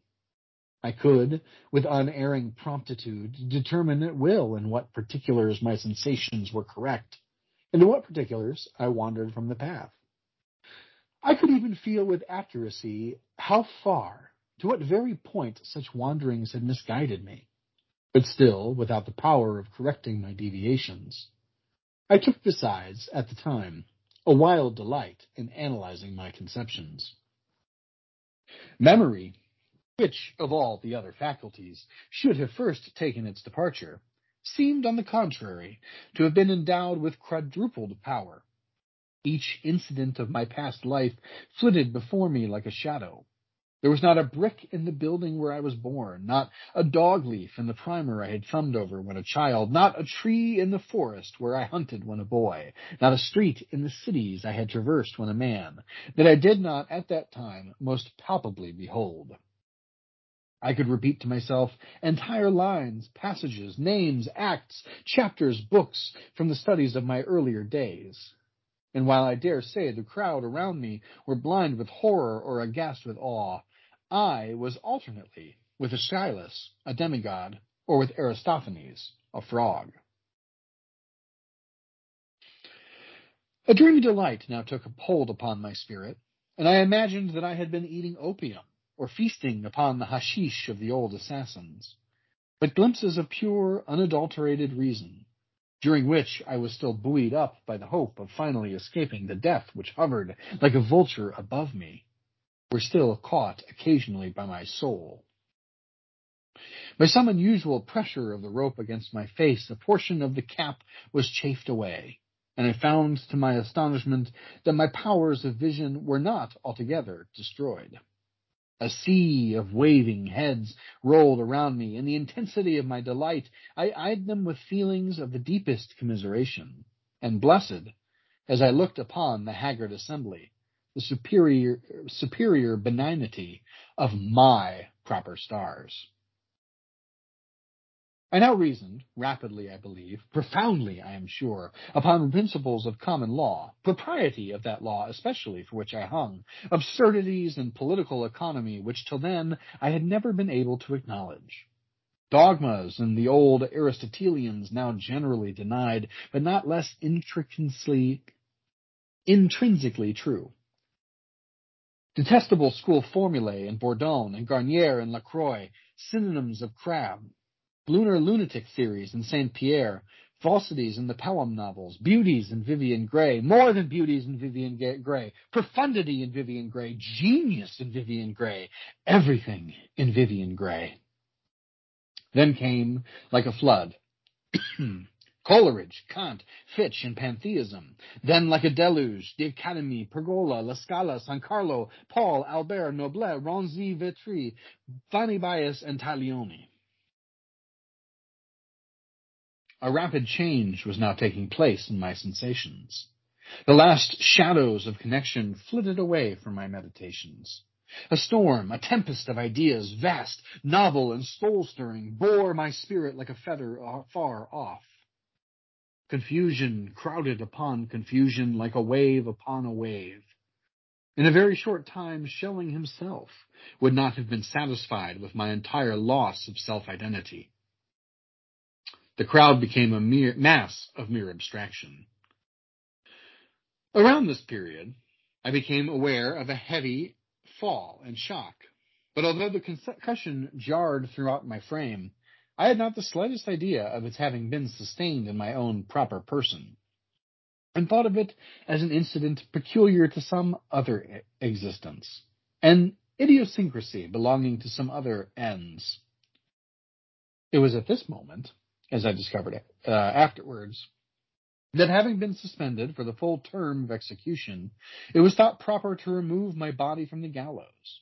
This, the more especially as the real culprit had now been retaken and recognized.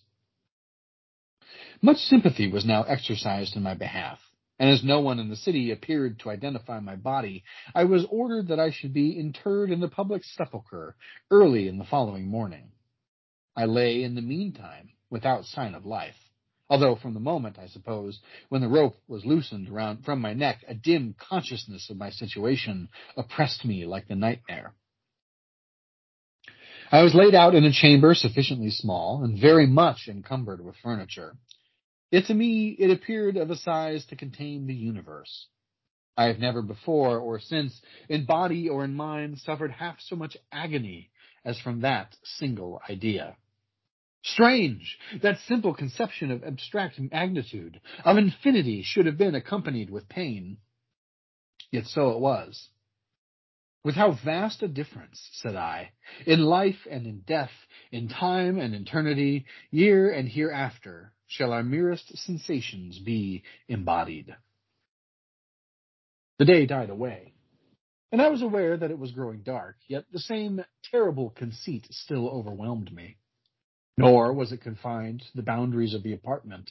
It extended, although in a more definite manner, to all objects, and perhaps I will not be understood in saying that it extended also to all sentiments. My fingers, as they lay cold, clammy, stiff, and pressing helplessly against one another, were, in my imagination, swelled to a size according with the proportions of the Antaeus. Every portion of my frame betook of their enormity. The pieces of money, I well remember, which being placed upon my eyelids, failed to keep them effectually closed, seemed huge, interminable chariot wheels of the Olympia or of the sun. Yet it is very singular that I experienced no sense of weight, of gravity. On the contrary, I was put to much inconvenience by that buoyancy, that tantalizing difficulty of keeping down which is felt by the swimmer in deep water. Amid the tumult of my terrors, I laughed with a heavy internal laugh, to think what incongruity there would be, could I arise and walk, between the elasticity of my motion and the mountain of my form. The night came, and with it a new crowd of horrors. The consciousness of my approaching interment began to assume new distinctness and consistency, yet never for one moment did I imagine that I was not actually dead.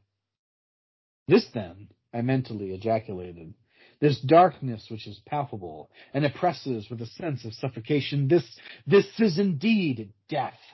This is death. This is death the terrible, death the holy. This is the death undergone by Regulus, and equally by Seneca.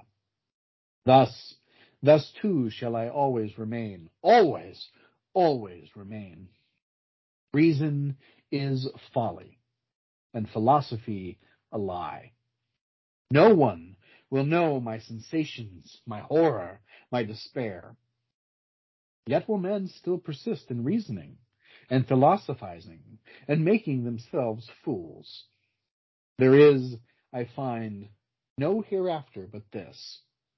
This, this, this is the only eternity. Oh, what Beelzebub, what an eternity! To lie in this vast, this awful void, a hideous, vague, and unmeaning anomaly, motionless, yet wishing for motion, powerless, yet longing for power, forever, forever, and forever.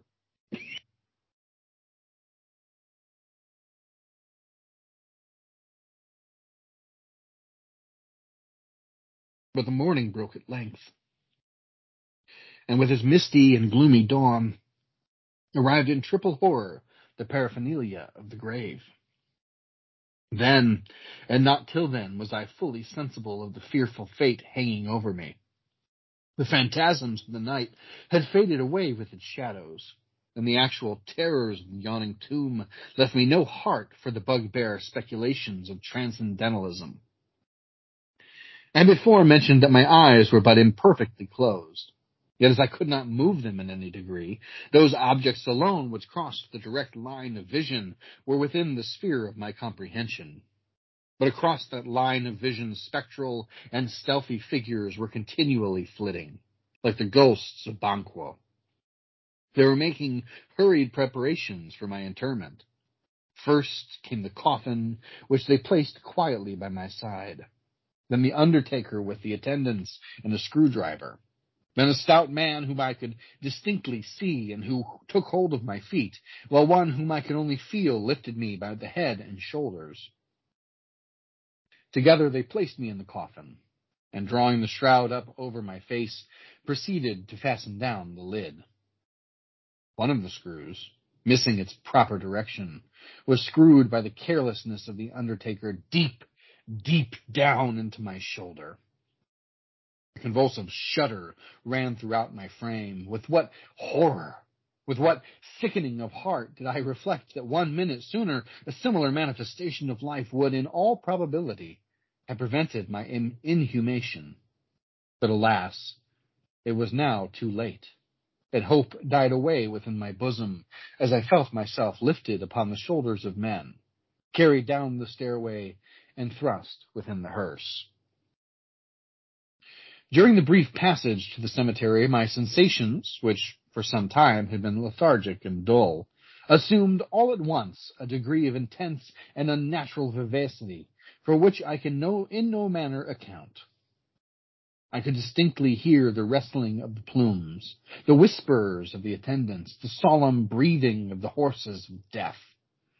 Confined as I was in that narrow and strict embrace, I could feel the quicker or slower movement of the procession, the restlessness of the driver, the windings of the road as it led to the right or to the left. I could distinguish the peculiar odor of the coffin, the sharp, acid smell of the steel screws. I could see the texture of the shroud as it lay close against my face and was even conscious of the rapid variations in light and shade which the flapping to and fro from the single sable hangings occasioned within the body of the vehicle. In a short time, however, we arrived at the place of sepulture, and I felt myself deposited within the tomb. The entrance was secured. They departed, and I was left alone.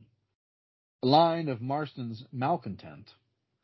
Death's a good fellow, and keeps open house, struck me at that moment as a palpable lie. Sullenly, I lay at length the quick among the dead, and Anacharsis inter Scythas. From what I overheard early in the morning, I was led to believe that the occasions when the vault was made use of were a very rare occurrence. It was probable that many months might elapse before the doors of the tomb would again be unbarred. And even should I survive until that period, what means could I have more than at present of making known my situation or of escaping from the coffin? I resigned myself, therefore, with much tranquillity to my fate, and fell, after many hours, into a deep and deathlike sleep. How long I remained thus is to me a mystery. When I awoke, my limbs were no longer cramped with the cramp of death. I was no longer without the power of motion. A very slight exertion of sufficient force uh, was sufficient to force off the lid of my prison, for the dampness of the atmosphere had already occasioned decay in the woodwork around the screws. My steps, as I groped around the sides of my habitation, were, however, feeble and uncertain and I felt all the gnawings of hunger with the pains of intolerable thirst. Yet, as time passed away, it is strange that I experienced little uneasiness from these scourges of the earth in comparisons with the more terrible visitations of the fiend ennui. Stranger still were the resources by which I endeavored to banish him from my presence. The sepulchre was large and subdivided into many compartments, and I busied myself in examining the peculiarities of their construction. I determined the length and breadth of my abode, I counted and recounted the stones of the masonry, but there were other method, methods by which I endeavored to listen, lessen the tedium of my hours.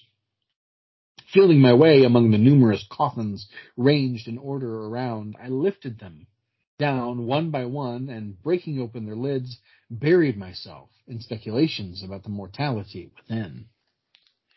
This, I reflected, tumbling over a car- carcass, puffy, bloated, and rotund. This has been, no doubt, in every sense of the word, an unhappy, an unfortunate man. It has been his terrible lot not to walk, but to waddle, to pass through life not like a human being, but like an elephant, not like a man, but like a rhinoceros. His attempts at getting on have been mere abortions, and his circumgyratory proceedings a palpable failure. Taking a step forward, it has been his misfortune to take two towards the right and three towards the left. His studies have been confirmed to the philosophy of Crabbe. He can have had no idea of the wonders of a pirouette. To him, a pas de papillon was but an abstract concept.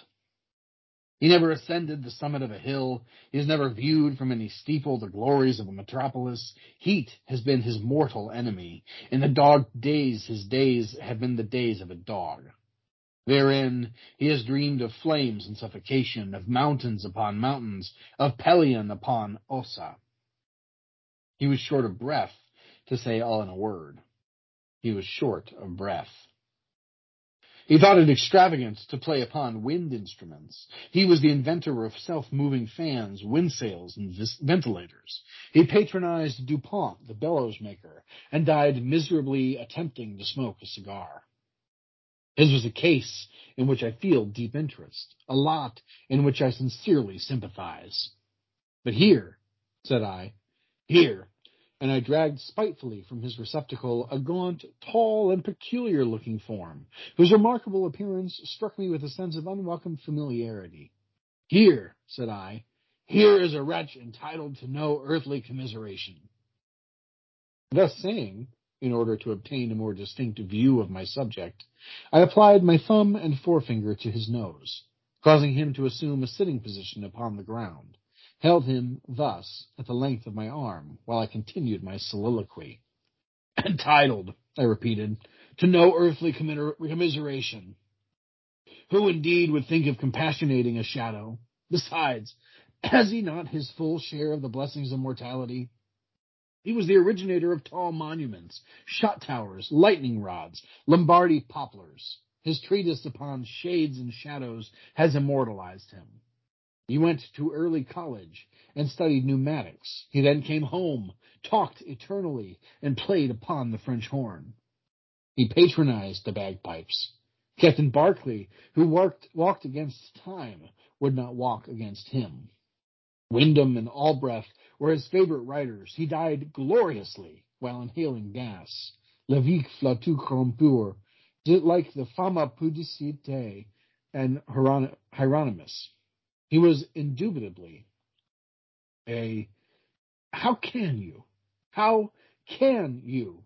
interrupted the object of my animate, animadversions, gasping for breath and tearing off with a desperate exertion the bandage around his jaws.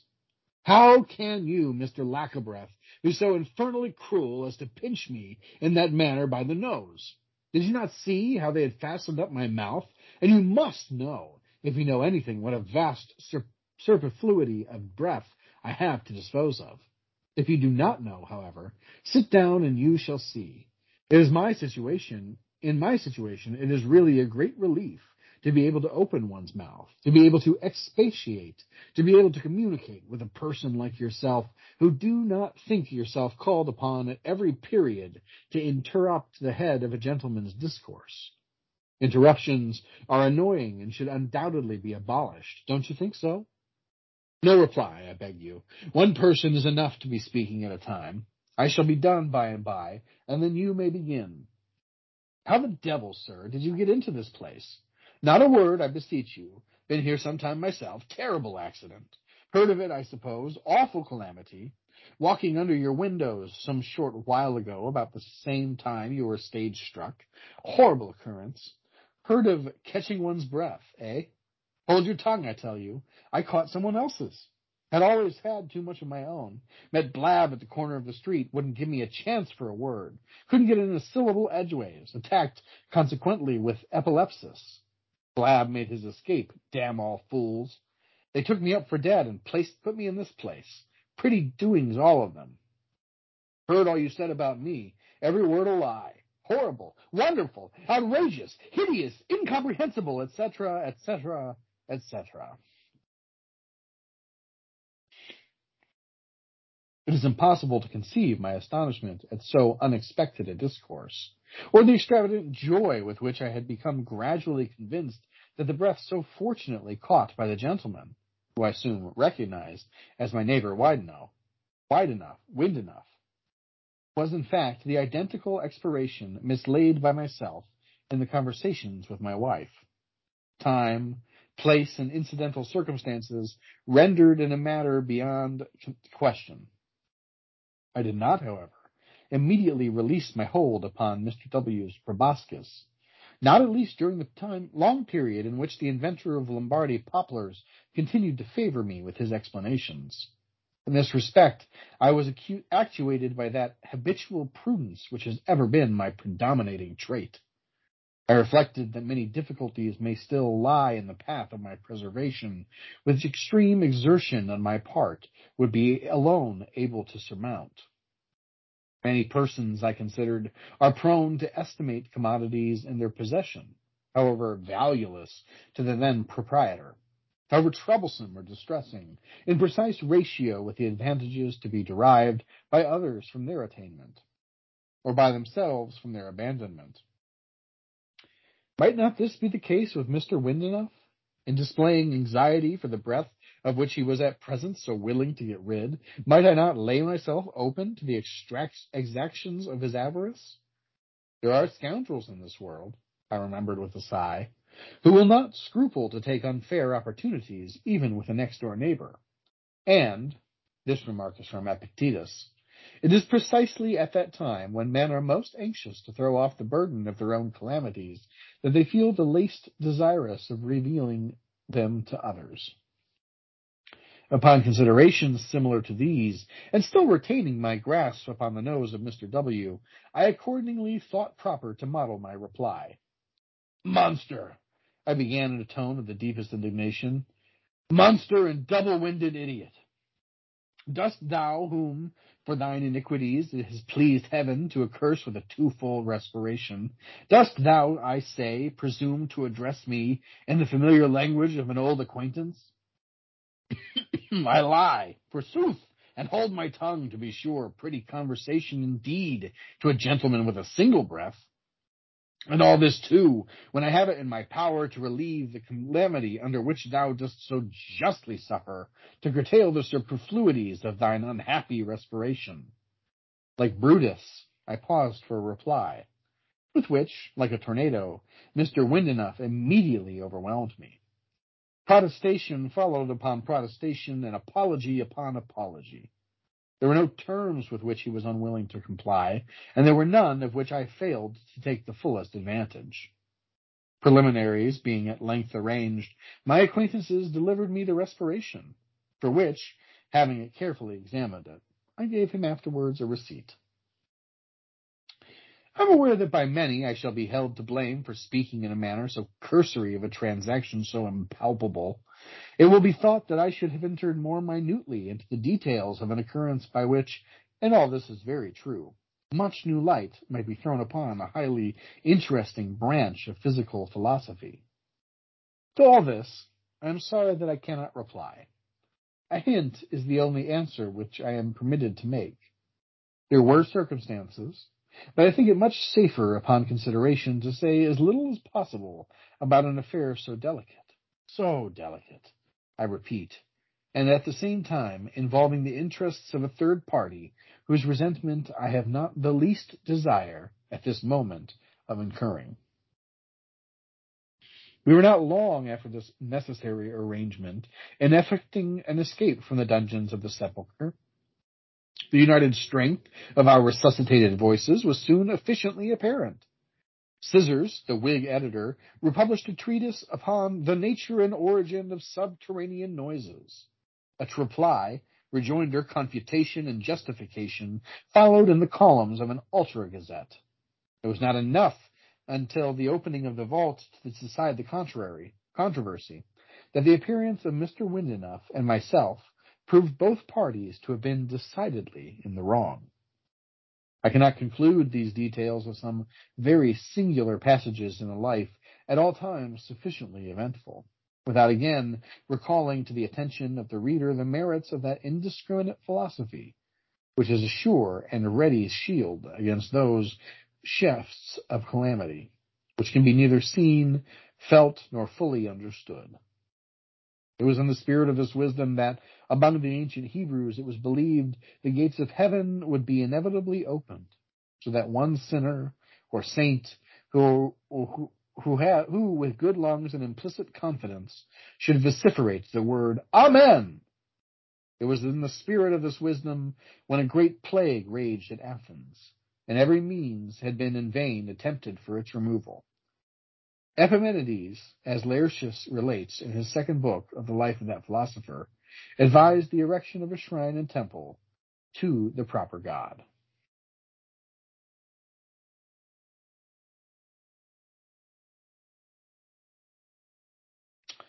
The end, apparently.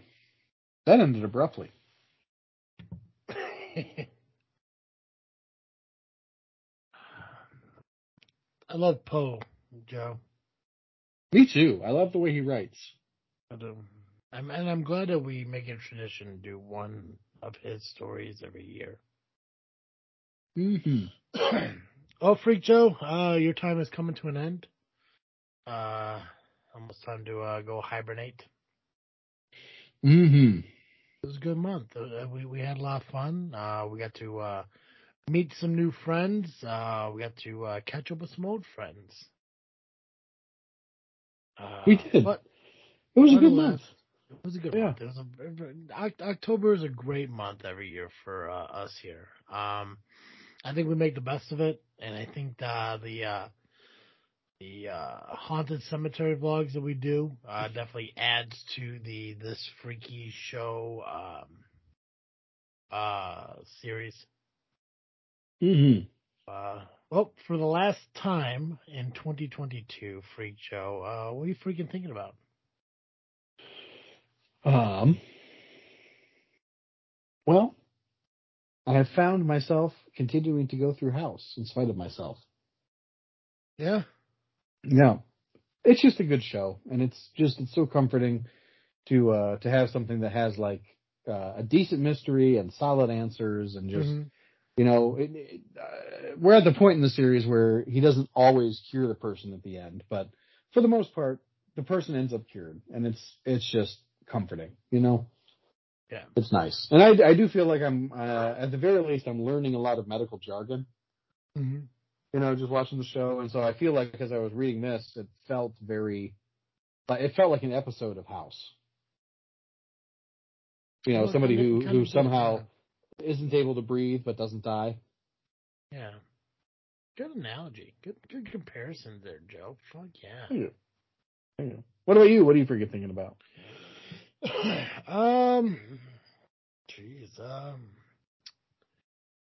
you know, uh, not not much. I mean, nothing and everything. I guess if I could give that kind of answer. Uh, some of the obvious things that I'm thinking about obviously our guest today. I'm really excited to uh, catch their first episode that's releasing uh, on Halloween Day. Uh, if I go generically, um,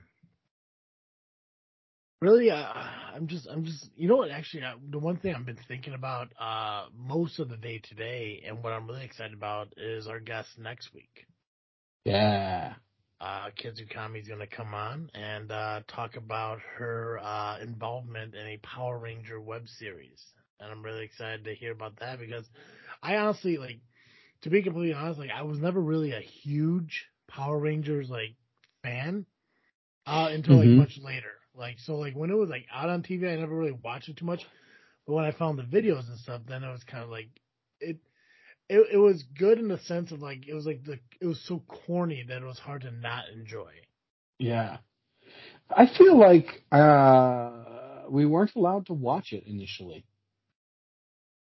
Because like the the solving things with violence or something. I feel like my mom tried to make sure we couldn't watch it for a long time. I can see that. I mean, it. I mean, obviously, like to anyone who's a fan of Power Rangers, I mean, they know like a majority of it's like fighting and everything. Um, Yeah, well, but it's absurd fighting. I don't think they actually ever hit anybody. Really, no, it's God, all no, like dance no, fights. No, yeah, that's, And then when they do when they do quote unquote hit somebody, it's always like jumping through the air and disguising the fact that they weren't hit with with a shower of sparks. My favorite thing is like every every strike, every kick, every like spin always has like a a very aggressive like yell to it, like yeah. Yeah. Absolutely amazing. Uh, so I'm super excited for that. Um, work has been going good. Uh, I started a new job last week. Uh, it's been going phenomenal uh, since. Been very happy. Um, I never realized how miserable I was at my previous employment until uh, I came here. And Really? I know I know I was putting a lot of stock in uh, and only being at a job for a week and a half. You know, obviously things could change. Uh, it could get worse. Sure. But um, honestly, like I knew, I knew my previous employment was bad. I just didn't realize how bad it was. Mm. Um, I, I've been less stressed. I've been less miserable. Um, I found like a new, I have, a, I have a newfound like sense of, uh, of I guess happiness. I just, I Nice. just can't, I can't explain it other than it's just, I just, I, I, I feel more uplifted. Um, everyone there is awesome. It's really cool. Uh, so I mean, like I said, I mean, I've only been there a little, a little under, a little over a week. So I mean, it's hard to really, you know, establish how a place is. But like just from you know Jump Street, I guess you want to use that term. Um, it just feels right and it feels good, and you know that the people there actually give a shit about succeeding together and not dictated by you know, a manager who wants to use like fear tactics in order to make you work or think he has to threaten your job in order to make you uh uh Do your job, yeah, you know, function or do your job the way he wants you to. exactly. So, Yeah. uh yeah, like I said, I it, I'm thinking about a lot but uh, not not not anything out of the regular. You know, very basic like this is obviously what I've been thinking about. Um oh shit, there is something. Oh yeah. Awkward Colin might uh, might be uh, starting a podcast. Oh nice. Yeah, he uh, he said that he's finding an interest in uh, story writing, and he may actually uh, create a uh, podcast about some stories he's writing that may actually just be read on a podcast. Nice. Good for him. yeah, yeah, yeah. I saw him over the weekend, and obviously I told him, yeah, you know, he's always welcome to come and you know can be, you know, just like guest host with us again whenever he wants and everything. And he's open to the idea of maybe popping on from time to time. But yeah, he mentioned that uh he he's finding an interest in maybe writing some short stories of his own and maybe reading them on a podcast. So I encourage him to do it and uh told him that he has the full support of Freaknet Studios behind him if he wanted to. Yeah. Nice. Really, it's really an opportunity for us to open the doors to people here at Freaknet Studios. Absolutely.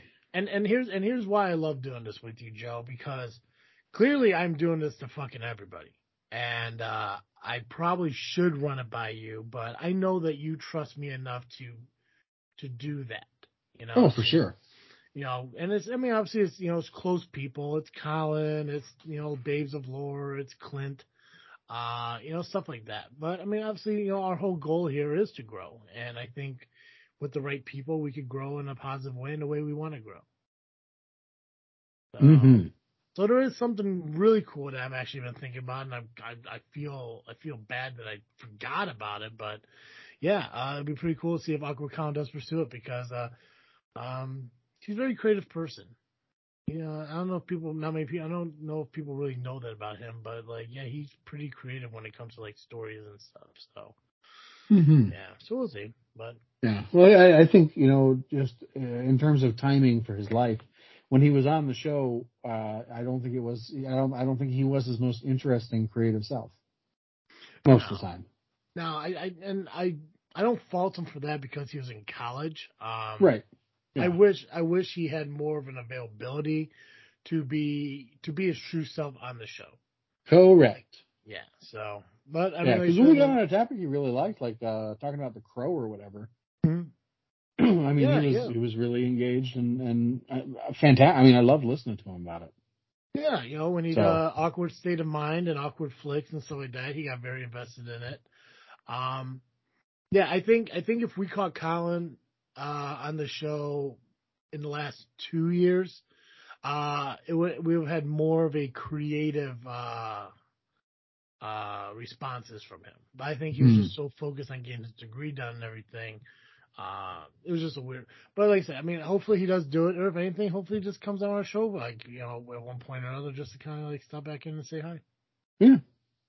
So, hey, Joe. Yes. Every week our listeners can catch Cartoon Joe here on this freaking show. Uh, but unfortunately, they can't catch the Freak Joe after today because he will be in hibernation until next October. So, why don't you tell everyone where they can catch Cartoon Joe before he returns next week?